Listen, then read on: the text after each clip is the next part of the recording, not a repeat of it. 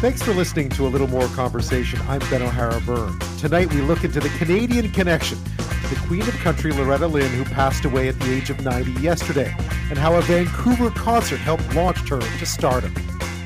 Why is it so tough for many adults to keep friends or make new ones? We speak with the author of the New York Times bestseller Platonic, how the science of attachment can help you make and keep friends, about where we're going wrong and how to get it right.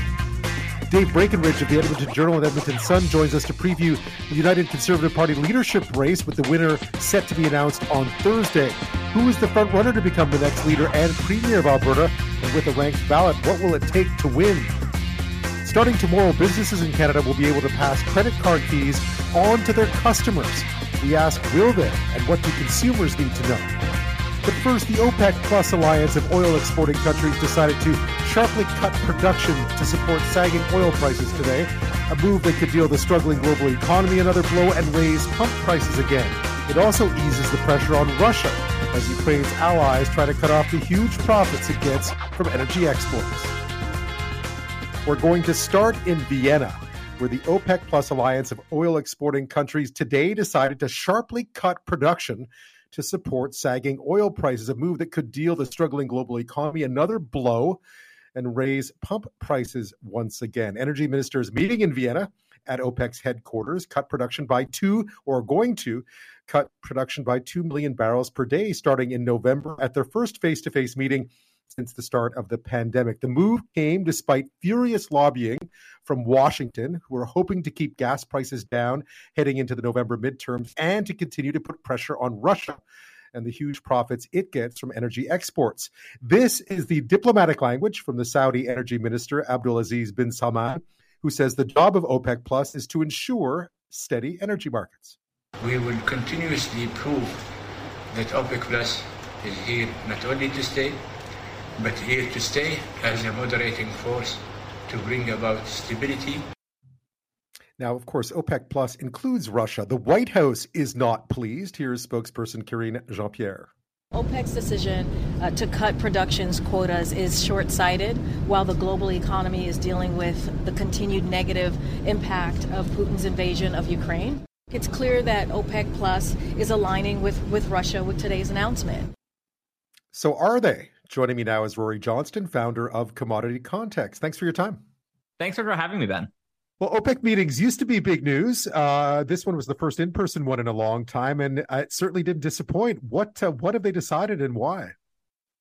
Yeah, so just for perspective, this is the first time they've met in person since the beginning of the pandemic and everything that happened at that cut that kind of rescued the oil market. So we knew there was going to be something big happening at this event. And it's interesting because even even last week this was kind of supposed to be a nothing event. It was supposed to be kind of a symbolic tilt uh, to support the price, but you, we didn't really expect huge fireworks. And over the last couple days, the kind of pre-meeting chatter turn tremendously bullish and deeply, deeply kind of fiery political. Um, so what we saw coming out of this meeting, kind of the nuts and bolts of it, were that OPEC Plus, the producer group, uh, agreed to a 2 million barrel a day cut across its quotas, so its headline production target. The reason that this is kind of less than it, you know, at first meets the eye is that the group across the board has been underproducing chronically for the past couple of months. And as of August, which is the last official data we have for tracking, they were underproducing as a total group by about 3.65 million barrels a day. So huge right. kind of underproduction. You know, compare that to the 2 million barrel a day kind of uh, discussed cut. But because of the way OPEC works, all of these things are allocated on a pro rata basis. So kind of proportionally across the producer group. So obviously, Saudi and Russia do more than smaller producers in the group. So accounting for all of that and accounting for that underproduction, this 2 million barrel a day cut likely means something closer to 900,000 barrels a day. So more than half of the cut is erased by this kind of quota math. Uh, but still, at the end of the day, 900,000 barrels a day in a market that is definitely on the edge of flirting with tightness off off off again and on again and and particularly given the fact that we have this broader energy crisis and inflationary crisis uh, the world is facing definitely does kind of serve to tighten the market, put a floor under the oil price, and obviously tremendously worry many, many Western governments.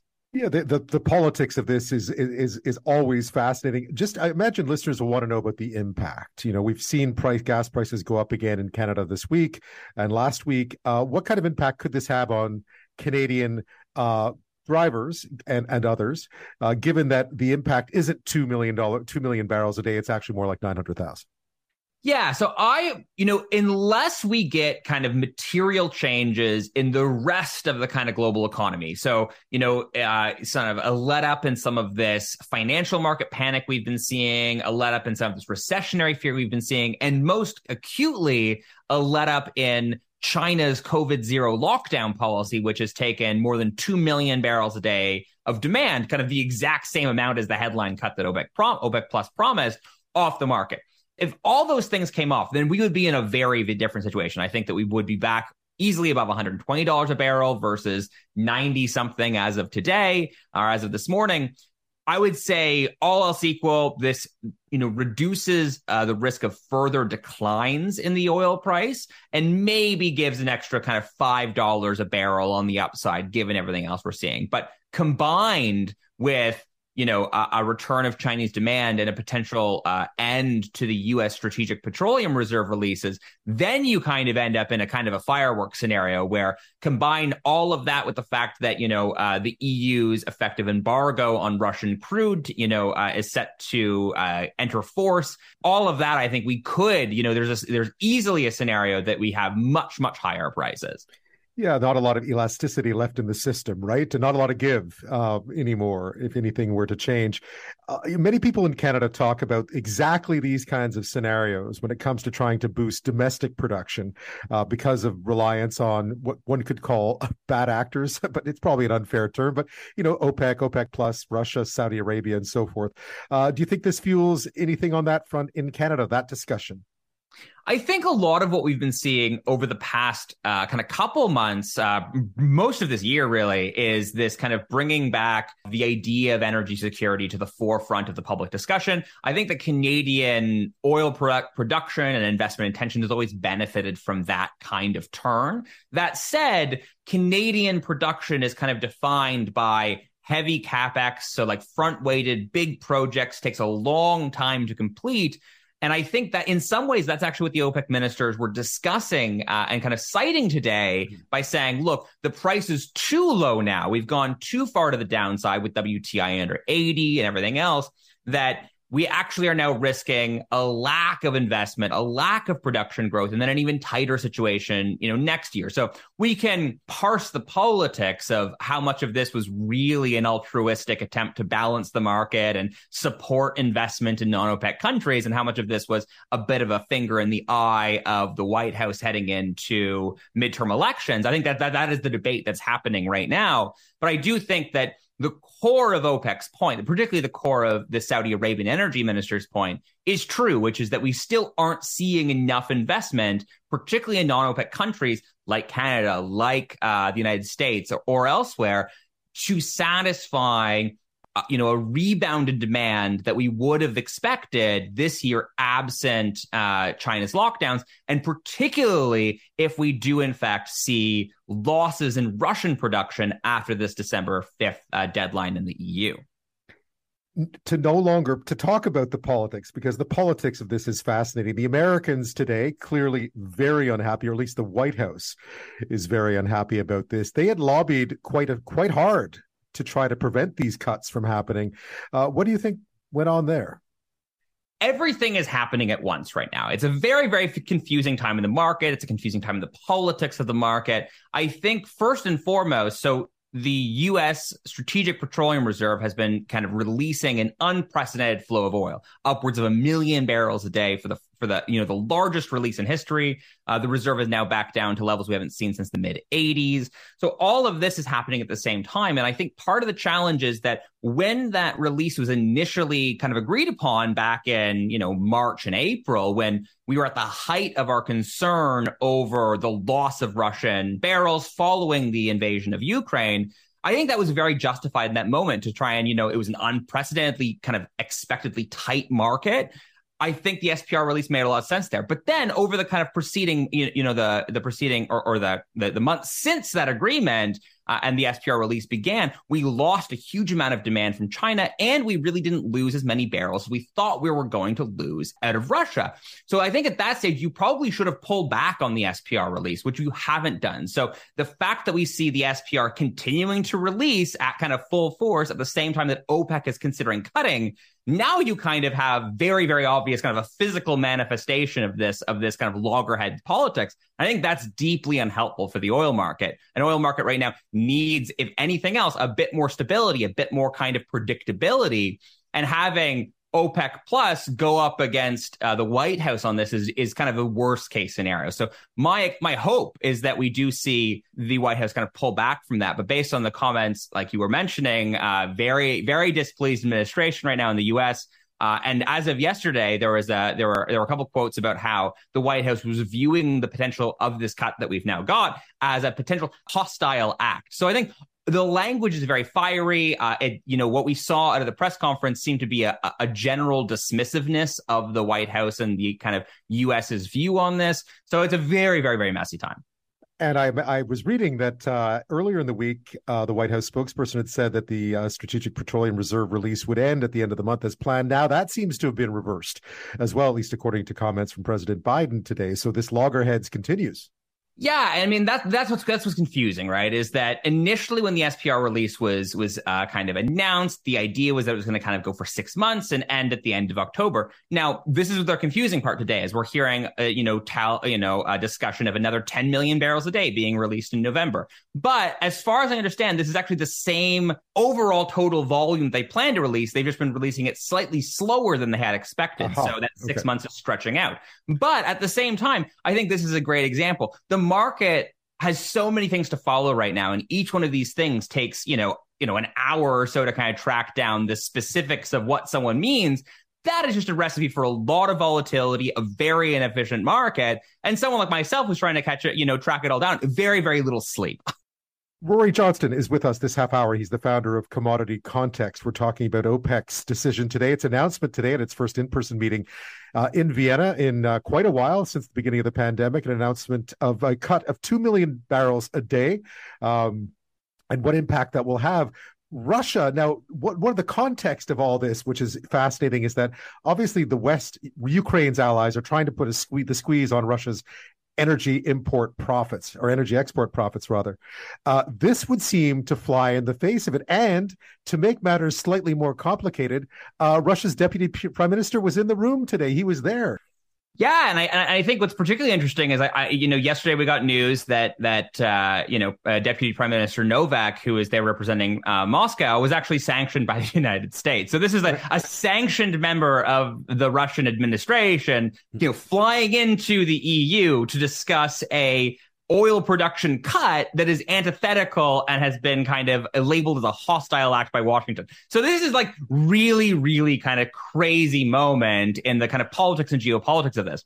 Initially, even a couple weeks ago, when this was first being discussed as a cut, it was it was clear from the beginning that you know while there was definitely some concern from Saudi Arabia, you know Moscow was doing the you know uh, the lion's share of the pushing here. They wanted to cut back, they wanted to lift prices. They know that they're already getting huge discounts on their on their main kind of export blend, which is known as Urals.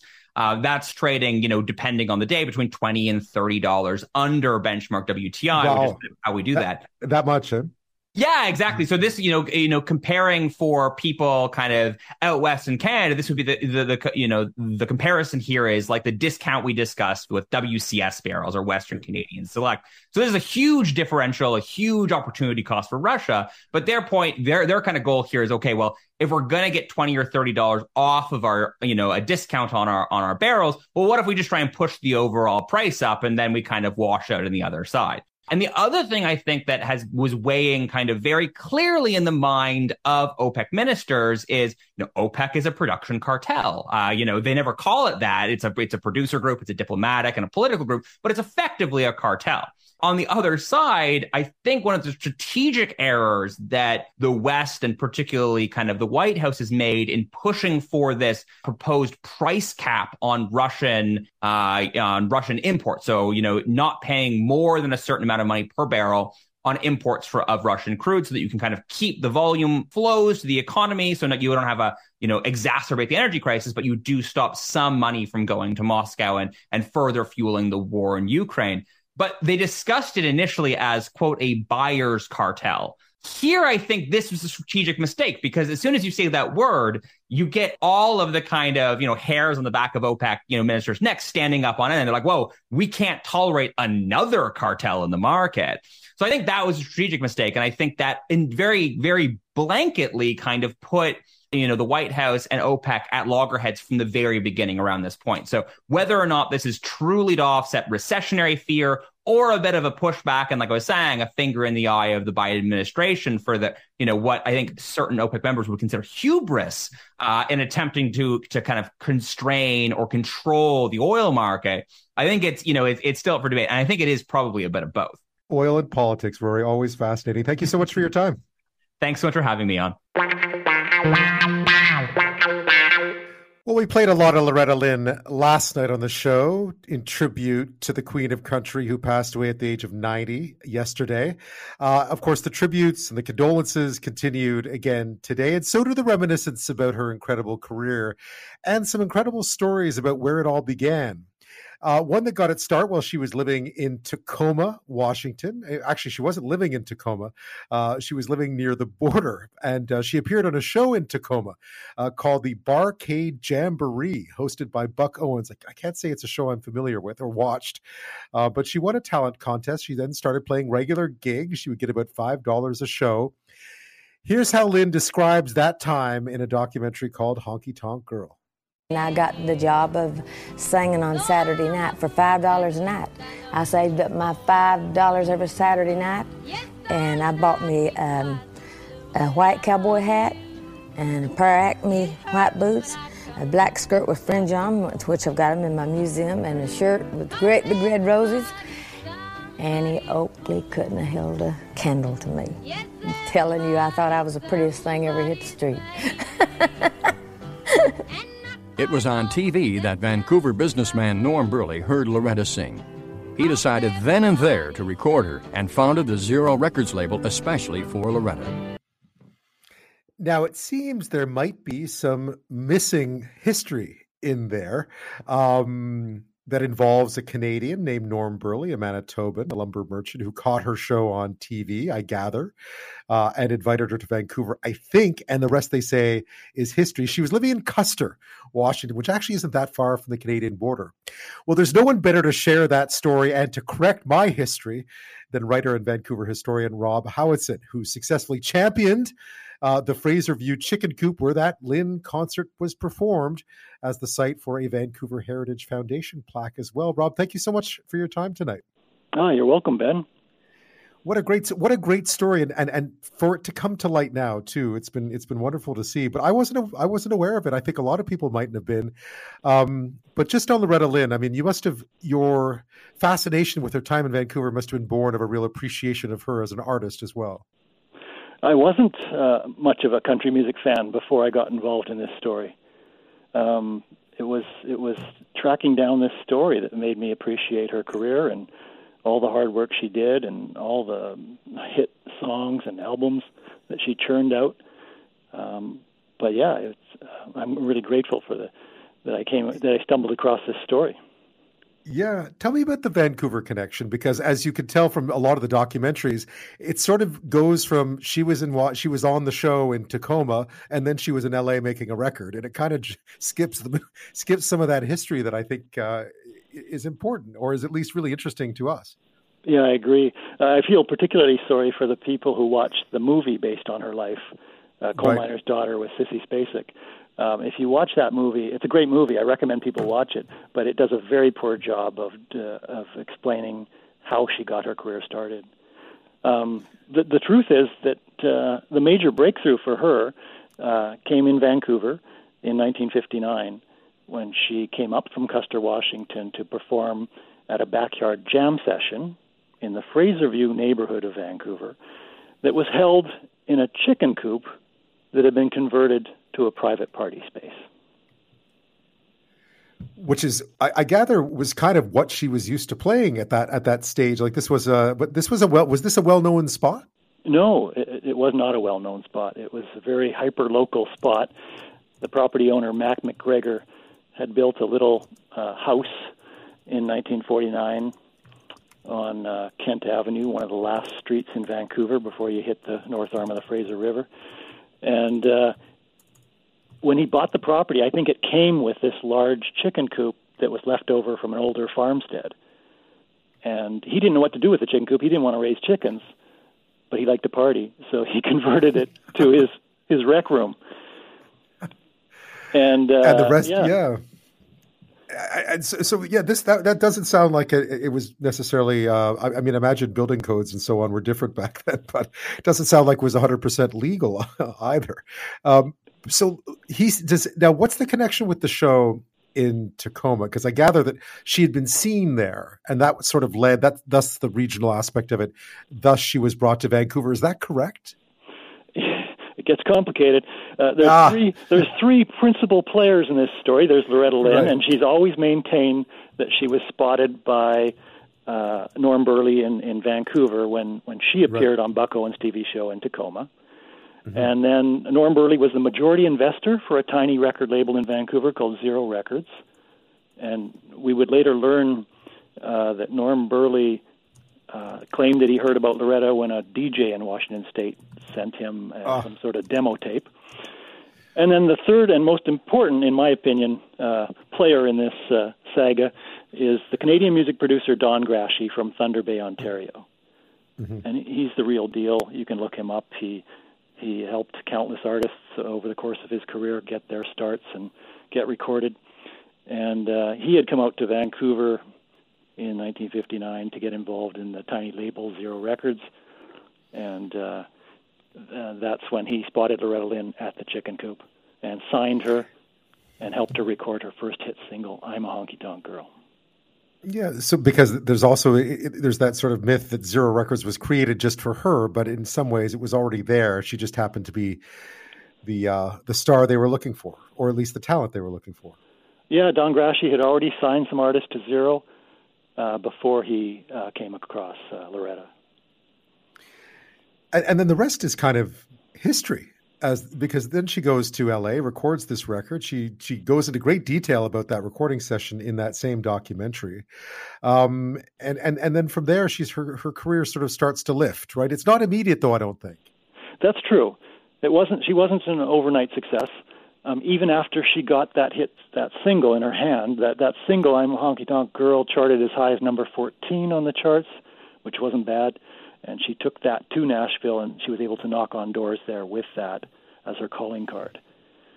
But uh, even from there, even after she signed with the Wilburn Brothers in Nashville, I, she still worked very hard to climb her way up. And and I, I personally don't think she would be the household name she is today uh, if it hadn't been for that movie that was made about her life in 1980. Yeah, I mean, I think I saw that movie in 1980, and I think I've, I've definitely seen it again, but not recently. I'll have to watch it again because I forget. Mo- I remember I was obviously Sissy Spacek, but I forget most of the most of the rest of it. Uh, other than you know, obviously I've watched documentaries and so on. You spoke to Loretta Lynn while doing this research about this. Uh, what was that like, and, and what was her what was her reaction to to some of the things you asked her about? I just listened uh, just before I came on here with you to the audio clip from the interview I did with her over the phone in 2012. And the first question was, you know, uh, how did Zero Records find you? And she told the usual story about being on Buck Owens' TV show in Tacoma. Uh, and then I started asking her about Don Grashey's claims about him discovering her at the chicken coop. And by the end of our little chat, she kind of comes she kind of comes around and acknowledges that if she says if that's what Don Grashey remembers, then then that must be what happened. And so yeah, I was, yeah. That's that's the closest I was able to pin her down. It is a long time ago, mind you. Yeah. Um, I was picturing when she was talking about buying herself that hat and uh, and the frilly and the frilled and the fringed skirt and the boots. I was picturing her wearing those at the chicken coop. Uh, you found her to be quite. She was quite. Ple- I mean, she was. She was. She was. She didn't mind talking, did she? No, not at all. She was very giving of her time and uh, incredibly down to earth and without guile. There were times during this research where I thought she was intentionally withholding information about the chicken coop. Maybe she didn't want her origin story to be on the Canadian side of the border. Mm-hmm. After all, her story is all about you know the American dream and going from rags to riches from Kentucky all the way to her palatial mansion in Tennessee. Um, can, the, the Canadian connection might have been a bit awkward for her story, um, although I recognize she would always credit Norm Burley with his money for you know the money that he gave her uh, in the form of zero records. Um, but in the end, I've decided, you know, like you say, it was a long time uh, between then and now, and people's memories aren't perfect. And so we have Loretta with her version of events, we have Don Grashey's with his version of events, and we've got Norm's version of events. And we just have to accept that that's the reality of of, of life. You did, though. Um, campaign and successfully campaigned to have that plaque, that historical plaque put up uh, where the chicken coop was. So for here on in, there will always be that connection between Loretta Lynn and what is a very kind of out of the way part of the city, needless to say, of Vancouver. Yes. Yeah, the Vancouver Heritage Foundation uh, was instrumental in helping us put that plaque there across the street from where the chicken coop once stood. And I'm glad it's there. Um, not only does it speak to the Loretta Lynn story, but it kind of uh, acknowledges that you know this neighborhood down here um, by the river in Vancouver used to be a, a kind of a rural area, industrial, and very working class. And it's now changing, it's gentrifying. Lots of condo towers are sprouting up along the river.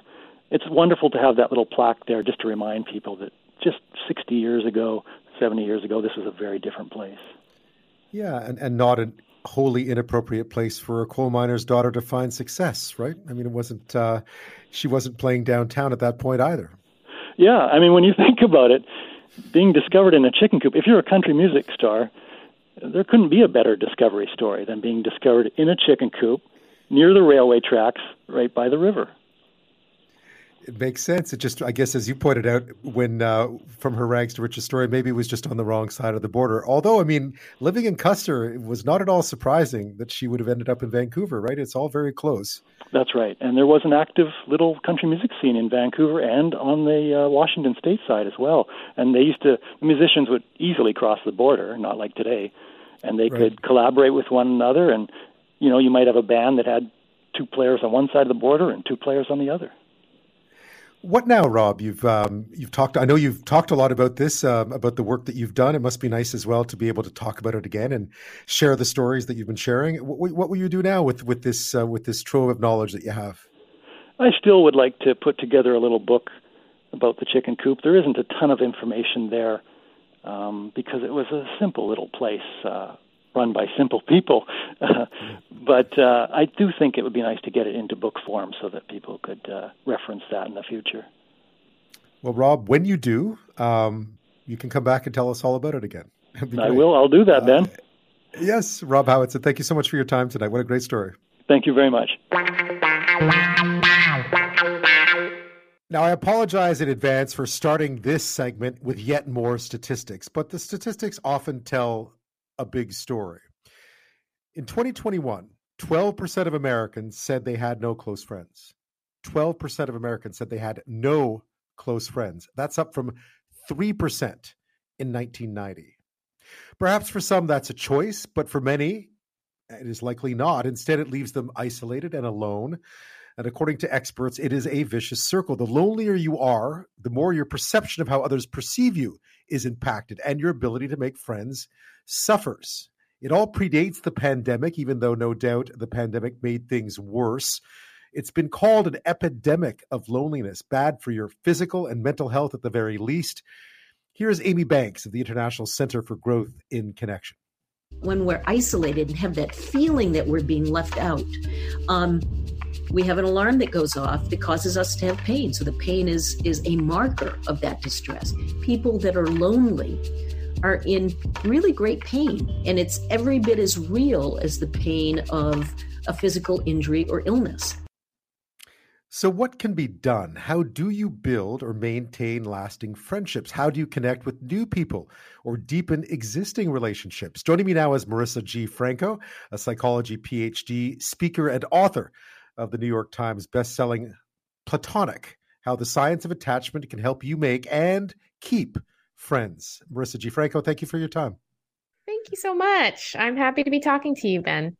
I guess to start at the beginning, loneliness. Uh, we hear a lot about it, but I think we understand more and more now that in many ways, loneliness is is is can be medically, uh, mentally, and in many different ways very destructive to us.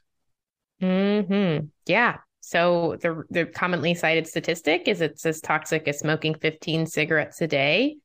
Um, you know, we talk about how diet and exercise affect our longevity, and there's so so much public health movement around those things, but how strong your social network is actually affects how long you live more so than your diet and how much you exercise. Why is it then, and this is a very broad question, but in general terms, why is it then that adults seem to have so much trouble? Some adults, not all, but many adults have a hard time keeping and making new friends. The problem is that when we're kids, we can form friendships more organically because uh, what sociologist Rebecca G. Adams calls is the ingredients for friendships happening organically repeated, unplanned interaction, and shared vulnerability.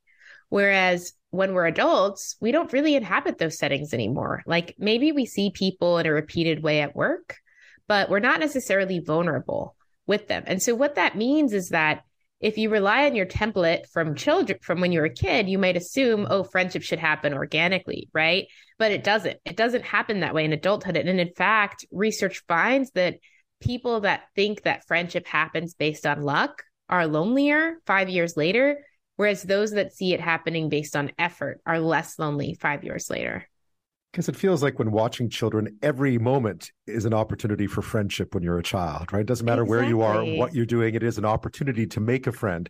And as adults, we start to compartmentalize and then that changes. Yeah. And I, I think, you know, one of kids' secrets is that they they don't have as much baggage around being rejected yet, right? And and that I think is fundamentally one of the biggest barriers that I see to making friends. People are so afraid of rejection there's a theory called risk regulation theory that argues we decide how much to invest in a relationship based on our view of how likely we are to get rejected. So if you're always thinking you'll be rejected, you're not going to invest in your relationships at all. And then it becomes a self fulfilling prophecy because, as you're starting out to say, what really matters as an adult when it comes to friendship is effort, right? Exactly. And here's the truth, Ben people are less likely to reject us than we think. Um, this is based off of research where strangers were interacting and then asked, How much do you like the other person? And when people predicted how much does the other person like you, they underestimated how liked they were.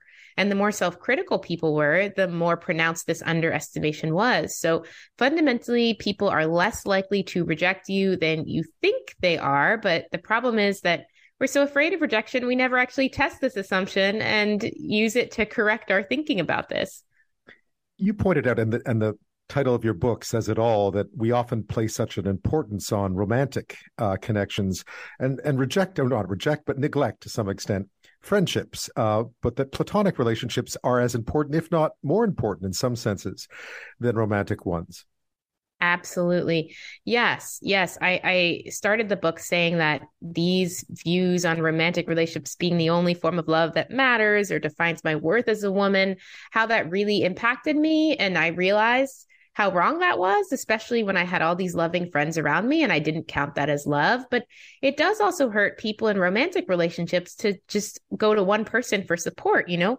the research finds that when you go to different people to support you through different emotions, you experience greater well being. That if you make a friend, not only are you less depressed, but your spouse becomes less depressed that when you're in conflict with your spouse, it affects your release of the stress hormone cortisol, but not if you have quality connection outside the marriage. So friendship, whether you're single or you're married, I think, you know, what I also argue is that friendship is required to be in a healthy marriage as well.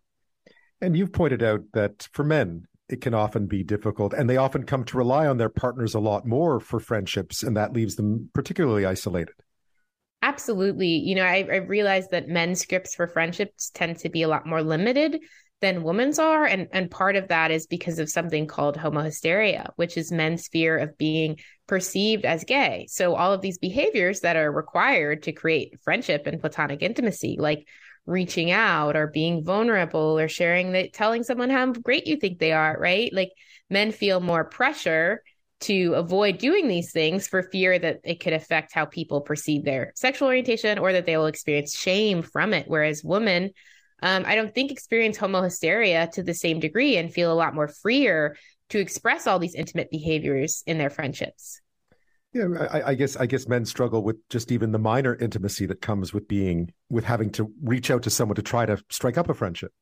Yeah, Ben, I, I had someone that I interviewed for my book say, "Oh, I can't reach out to him. He might think I'm like interested in him." And I was just thinking, but then how are you going to make a friend if you can't reach out to anybody?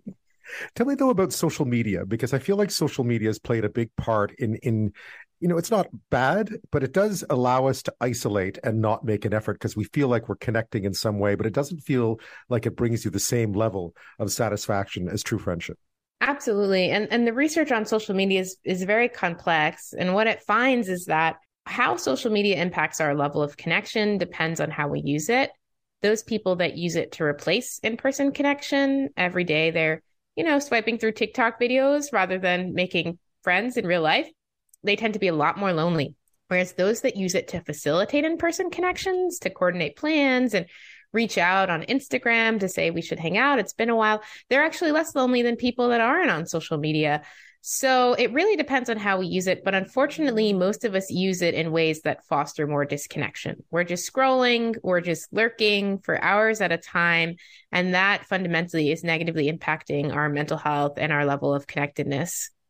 Our guest this half hour is Marisa G. Franco. She's a psychology PhD, a speaker, and author of the New York Times bestseller Platonic How the Science of Attachment Can Help You Make and Keep Friends. We're talking about the very important issue of making and keeping friends these days. Always important, but it feels more important these days as we've, uh, after we've emerged from two years of relative isolation, not for all of us, but at least for some.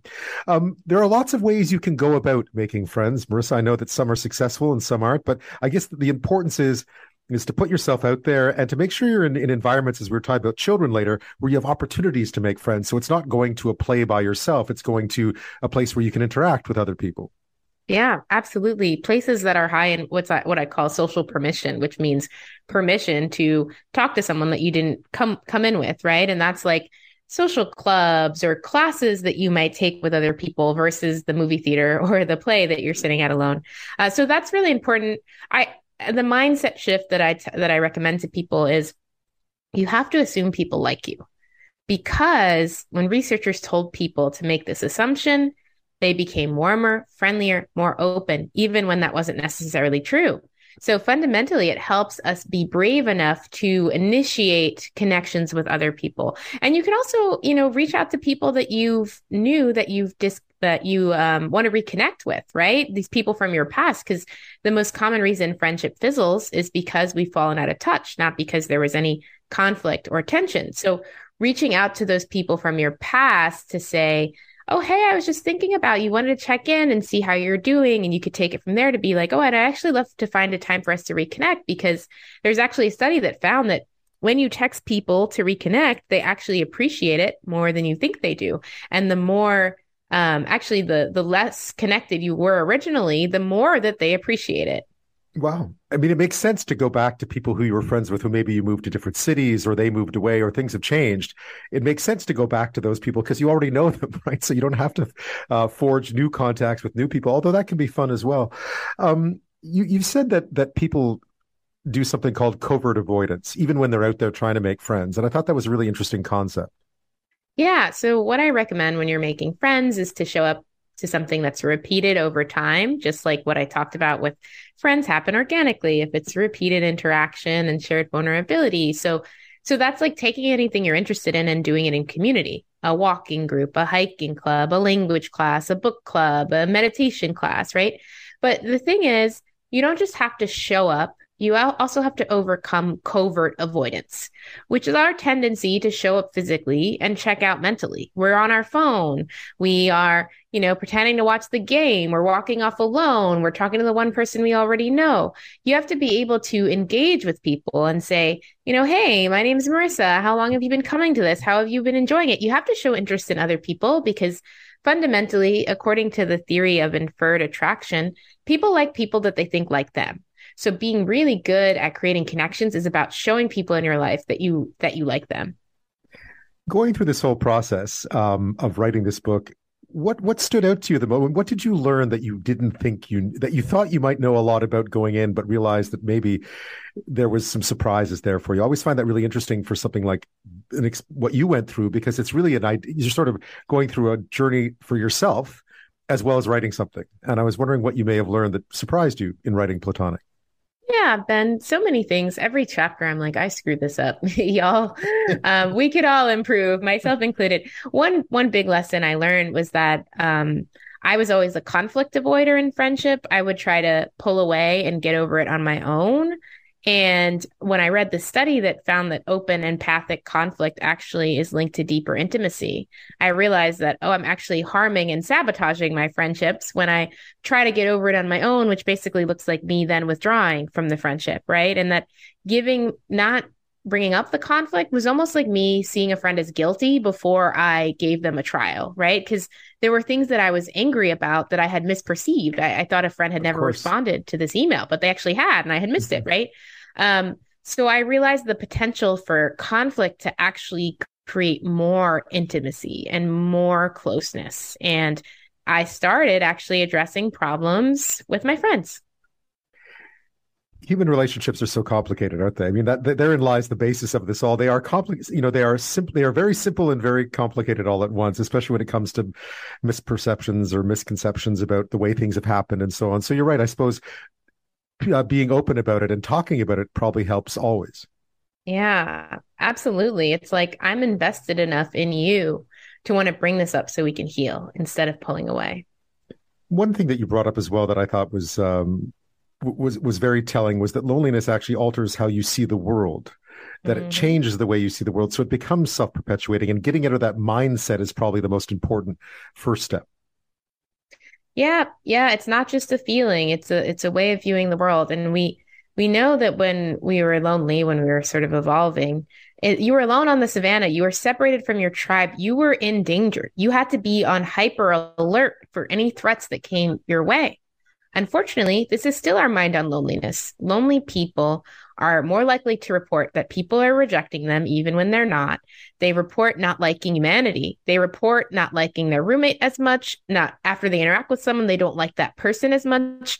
They are more hostile in reaction to perceived slights, right? So they're basically in this place of you know, self protection where they both want to connect with someone, but they also want to withdraw from people. Because the thought is, if I try to connect with people, I'm going to be rejected and harmed. So fundamentally, if the choice is between connection and harm, um, you know, being alone and being safe or being connected and being unsafe, right? Then I'm going to choose to be alone. I'm going to sort of choose to be lonely. So our brain plays all of these tricks on us that unfortunately makes it very hard to come out of chronic loneliness. And actually, the interventions that have been most successful with loneliness have actually been about changing the way people think when they're lonely.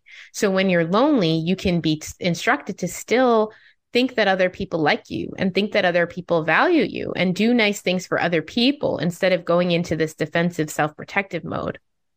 It feels like at least we've recognized that this is a problem something that we didn't talk i mean i don't remember talking about this growing up. I mean it feels like it's something relatively new but we now recognize perhaps late and perhaps it seems ridiculous that we didn't recognize it earlier but the value of friendship yeah, and it is sad I think that it's taken us this long for because it's only become so much more extreme. Like loneliness has been increasing since the 50s. In 2012, it started to spike because that was around when the smartphone became widely used. So and I, I think, you know, I, I won't go into the research here, but really to have a healthy society, we need to be able to, to trust others, which friendship facilitates, right? There's so many ways we have to trust our, our government, for example, yeah. um, and trust our neighbors, right? For society to function. So a disconnected society is not going to be a healthy society. So it's just important from so many levels, I think, from the policy level to the individual level that we focus on allowing people to foster greater connection.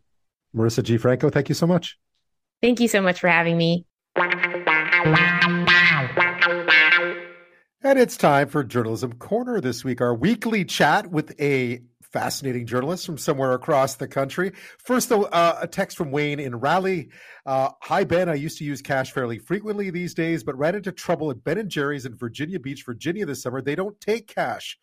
My dad is rolling over in his grave these days. Uh, thanks for that, Wayne. I was saying I was just in the UK. I was in London and uh, a lot of places don't take cash. And you can just imagine that that's going to come here sooner or later because it's just so much easier, I guess, for companies, for smaller, especially businesses, retail spots, restaurants, and so on, not to use cash you know, just it's quicker, isn't it? Well, to Alberta now, as promised, where the leadership char- change at the helm of the party and the province, triggered when Jason Kenney announced his resignation back in May, comes to a conclusion tomorrow. Seven candidates are fighting for the job. Uh, the frontrunner appears to be Danielle Smith, the former Wildrose Party leader, and certainly a lot of debate around this race is centered on her proposal called the Alberta Sovereignty Act, which in theory would grant the province the right to refuse enforcement or refuse to enforce federal laws and court rulings deemed harmful to the interests or a federal intrusion. Here is Danielle Smith. I think that um, the approach that I'm taking is one, in fact, that Albertans have been asking for for some time. So I do feel like we've got a mandate to defend the Constitution and defend the Charter of Rights and Freedoms. Well, critics, including legal scholars, say such a bill is not only illegal, but it would create a constitutional crisis. Kenney himself has said the act would turn the province into a banana republic. Here is Jason Kenney. The so called Sovereignty Act uh, would effectively take us to the brink of separation from the Canadian Federation, would shred the rule of law, and would do devastating damage to jobs, the economy, and the prospect of pipelines. So this is what is going on in the foreground. In the background, people are actually still able to vote. I think up until tomorrow. Uh, this isn't all Albertans voting, by the way, for a person who will not only be the new leader of the UCP, but also their new premier designate. Uh, that's down to United Conservative Party members by preferential ballot, meaning you rank your favorite and work down from there. And we will know the result, we believe, by this time tomorrow for sure. Uh, joining me now with more on this is Dave Breakenridge. He's the managing editor of the Edmonton Journal and Edmonton Sun and host of the the 10 3 podcast and a regular here on A Little More Conversation. Thanks so much for your time tonight. Not a problem, Ben. Glad to be here. So is I guess I mean this is it. We're down to uh, we're down to the nitty gritty. We'll know tomorrow. Is uh, is Danielle Smith believed to be in the lead? What could go wrong? Uh, yeah, I mean, it's one of those it's one of those tricky uh, leadership races where you know you can't do public opinion polls because, as you mentioned in the little preamble, not all Albertans can vote, so public opinion doesn't necessarily factor in here.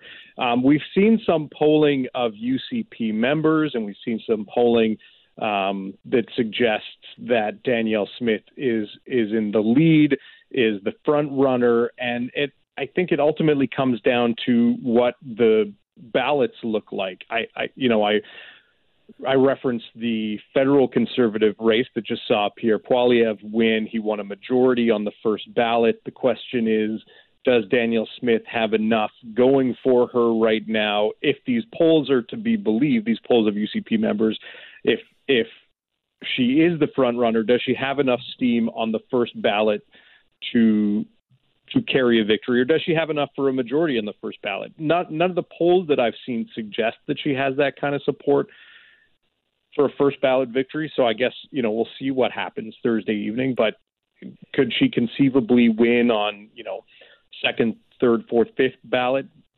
Sure. It it all depends on on how she does on that first vote. I've heard someone I heard uh a colleague of mine say that if she's got 45% support on the first ballot, it's likely a done deal. If you know she's in the 40 or less, could be tricky. We could have an Andrew Scheer situation. You know, if you cast your minds back a few years to the federal conservative leadership race where Andrew Scheer kind of surprised a lot of people and and beat out perceived frontrunner Maxime Bernier to take the federal conservative leadership. So it all you know it all it all comes down to the ballots, and and as you say, uh, we'll know 24 hours from now where we sit. Yeah, I, I, covered the Liberal leadership race when Stéphane Dion won. If you can imagine the surprise in the room when that happened, uh, we all know that this is that wasn't preferential rank. We all know what happens when uh, when people have to list their candidates, and when you have one candidate who can be a bit polarizing, such as Danielle Smith appears to be. Um, if she's nobody's second choice, then that changes the whole dynamic, doesn't it? Who would be the other potentials? I mean, I know obviously Brian Jean has been his name's mentioned a lot. Travis Toews, uh, Leela Aheer, uh, Rajan Sawhney, uh, Rebecca Schulz. Todd Loewen. Uh, there's a lot of people out there. I hope I got all their names right. Um, but certainly was, Brian Jean seems to bang on. I, I, did study them all, by the way. I do do that. but I think Brian Brian Jean, obviously someone who thought might be a front runner going in. Yeah, and I mean, he's still. If you were to look at the candidates, and and I feel like because of his name recognition, because of his past as opposition leader, look, this is a guy who, after Daniel Smith and several of her Wildrose MLAs crossed the floor to join the progressive conservatives under Jim Prentice's premiership.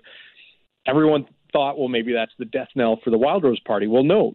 A lot of people in the Wildrose Party didn't want to go join the PCs, and so they stuck around. And this guy, Brian Jean, former conservative MP from Fort McMurray, comes in to take leadership of the Wildrose. And wound up being official opposition leader after voters told the PCs to take a hike and they elected the NDP as as government back in 2015. So Brian Jean has name recognition. Brian Jean has a track record of being an effective opposition leader. Now, do enough members want to see him as premier? I don't know. It's it's remains to be seen. I think it's really interesting what's going to happen with these, you know, these second place ballots because you're right. If if you're a candidate who no one likes as their second choice, you could be first place on the first ballot and then not win. But I have a sense that there are enough Brian Jean voters who probably look at the candidates and think that Daniel Smith may be their second place vote, and there's enough Todd Loewen voters who Todd Loewen was, you know, famously kicked out of, of caucus for criticizing right. the premier over COVID health restrictions. He's a rural MLA he's kind of tapping into the same support that Danielle Smith has. And so if you get enough second place votes from Todd Loewen's camp and you get enough second place votes from Brian Jean's camp, if you're in a good position after the first ballot, you could find yourself premier. That's not to count out Brian uh, Travis Toews. Travis Toews right seen as another front runner in this race, seen as kind of um, the more establishment candidate. He's, you know, a Kenney cabinet minister. He was most recently finance minister. Um, he's kind of running on continuing the the path that the government set out under Jason Kenney, and you know there were in the leadership review back in May, it was only fifty. It was fifty one percent of the party members who voted there that wanted to see Kenney stick around. So can Travis Toews tap into those people who felt the Kenney and the government were doing a good job? It's, I mean, it's fascinating math, and it's one of those things where I wish I could, I could predict. I wish I could know what was going to happen, but I also like this, this, un, this sense of the unknown, where you think you might know what's going to happen, but you could, you, you live to be surprised in this business. Absolutely. Um, can any of them? I mean, I, I, guess is there a sense now? Are people watching this? Because I got the sense from from reading about and listening and watching the news and so forth that there was a bit of a disconnect with what uh, candidates were arguing about, such as the sovereignty, the sovereignty proposal, um, versus some of the real pocketbook issues that are really on people's minds in Alberta right now, and that the UCP leadership race kind of drifted into something a bit strange and a bit out of touch. It felt like.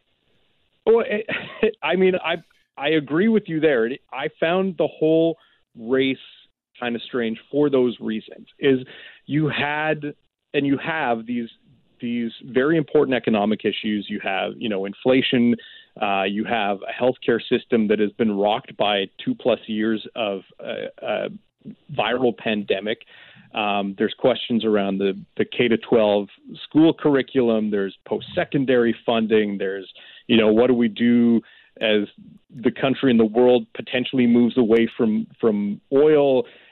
There's all of these fascinating issues. And then Daniel Smith comes along and taps into to a, a sense of anger that that's been prevalent within the party for a while, and uses that as rocket fuel to to let her campaign take off. And then everyone got up in arms about it, and everyone just started it, attacking that position, and so that became the overarching narrative in the race. But you're right, there is a disconnect, and the the race hasn't been discussing the issues that that I think that a lot of people were hoping that it would. But at the same time, people in Alberta, at least, I think, are fascinated, or or at least you know they're on tenterhooks, waiting to see who the premier is going to be, and is it going to be this candidate who's who's expressed a desire to be very combative with the federal government and and even with the public service here. You know, Danielle Smith has talked about, you know. Eh, Alberta Health Services letting people down during the pandemic and being too top heavy, and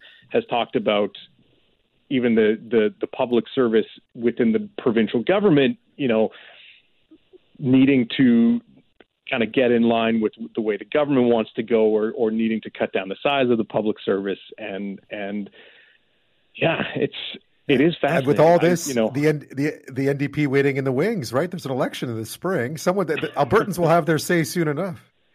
Yeah, and I mean that's the other fascinating piece of it, right? Is is this idea that the UCP could elect a leader who, while he or she may be more popular than his or her predecessor could still come out of this without the kind of bump that you would normally get after a leadership race where the party sees a bump in the polls, could be really behind the eight ball when it comes to fighting a campaign against uh, an NDP that has been fundraising for years and has been really attacking the government every single day on every single issue and seems to be spoiling for a fight. And the only thing that might give the UCP a glimmer of hope is the fact that some recent polling that I've seen, I think was reported on by my Postmedia colleague Rick Bell at the Calgary Sun, um, is that sure, people may not like Daniel Smith or they may not like Brian Jean or they may not like Travis Toews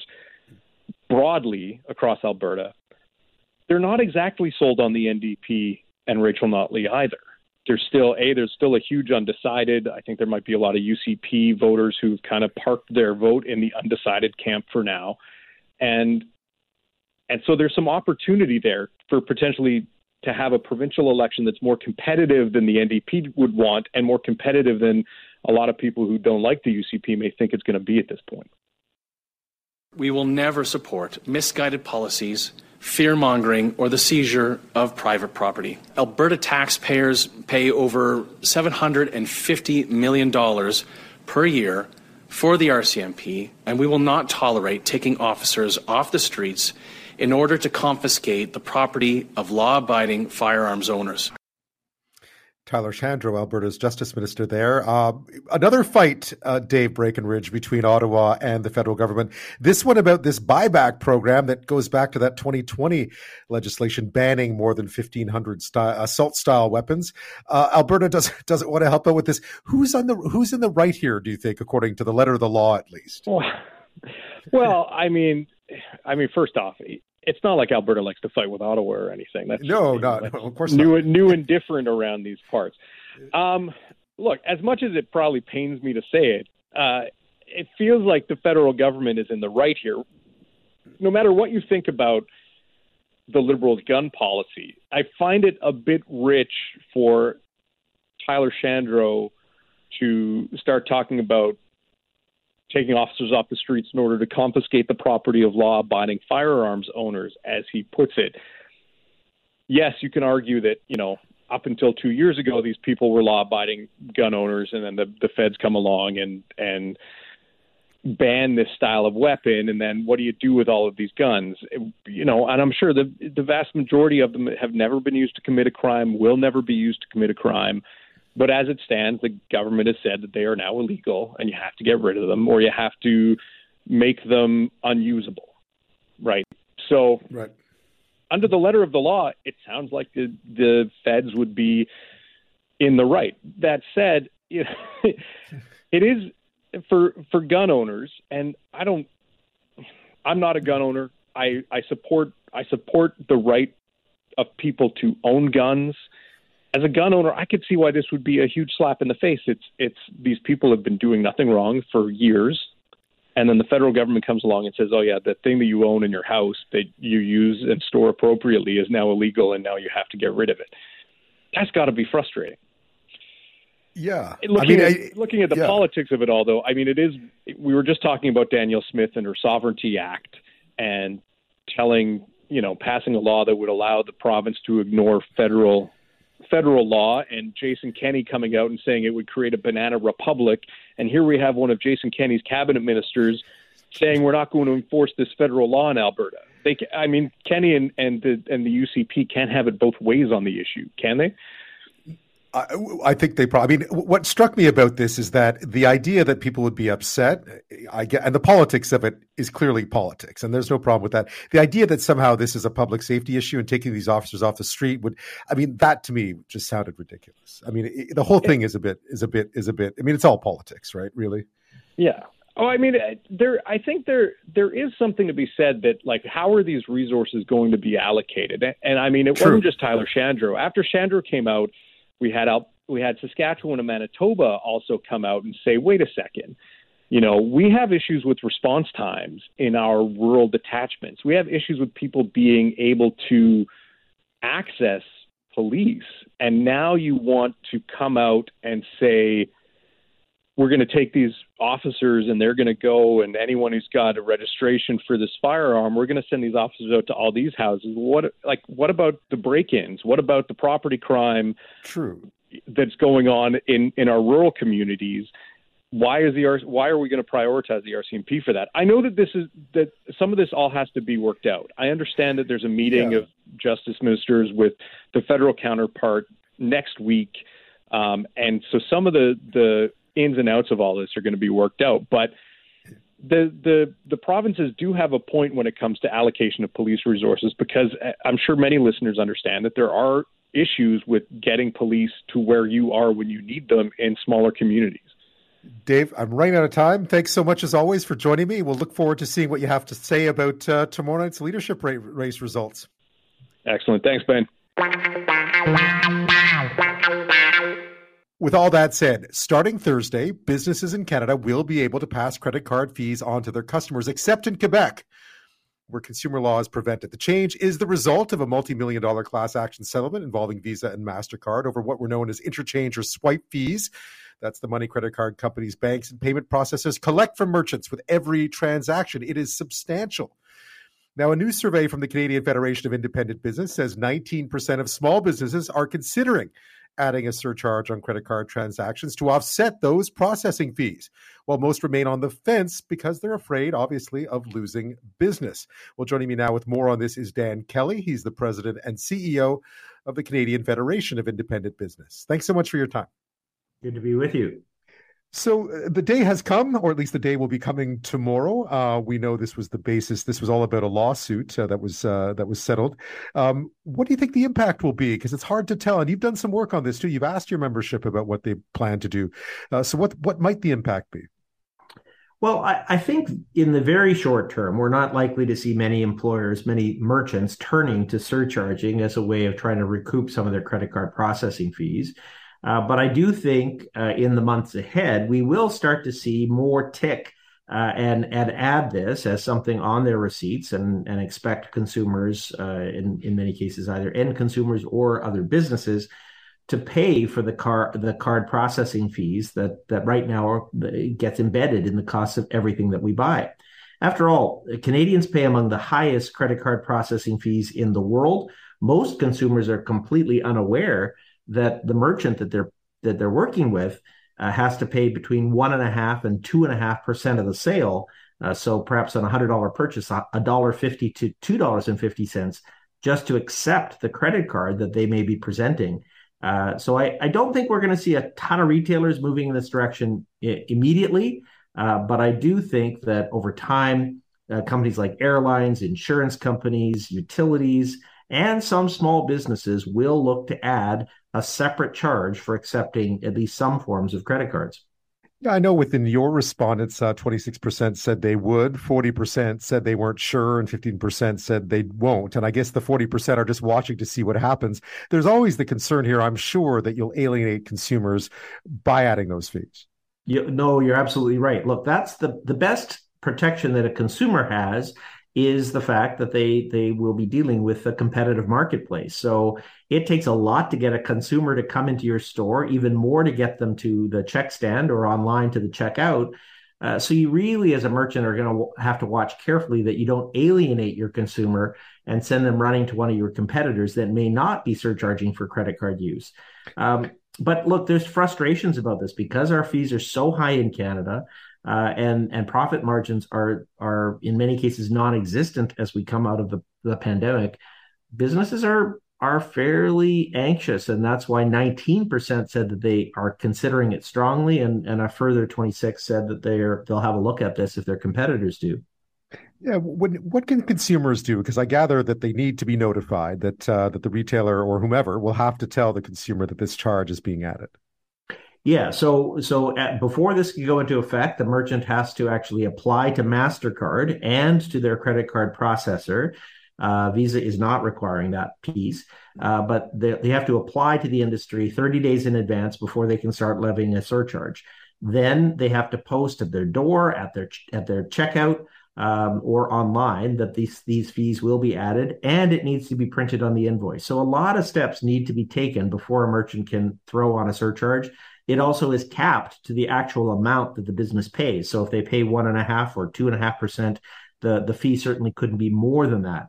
But you know, just in case consumers are panicked about this, uh, Interac Debit has always allowed surcharging, mm-hmm. and you do see it from on very rare occasions. Sometimes, if you're in a local convenience store, they might add 25 cents to a transaction for for using a debit card on a purchase under five bucks.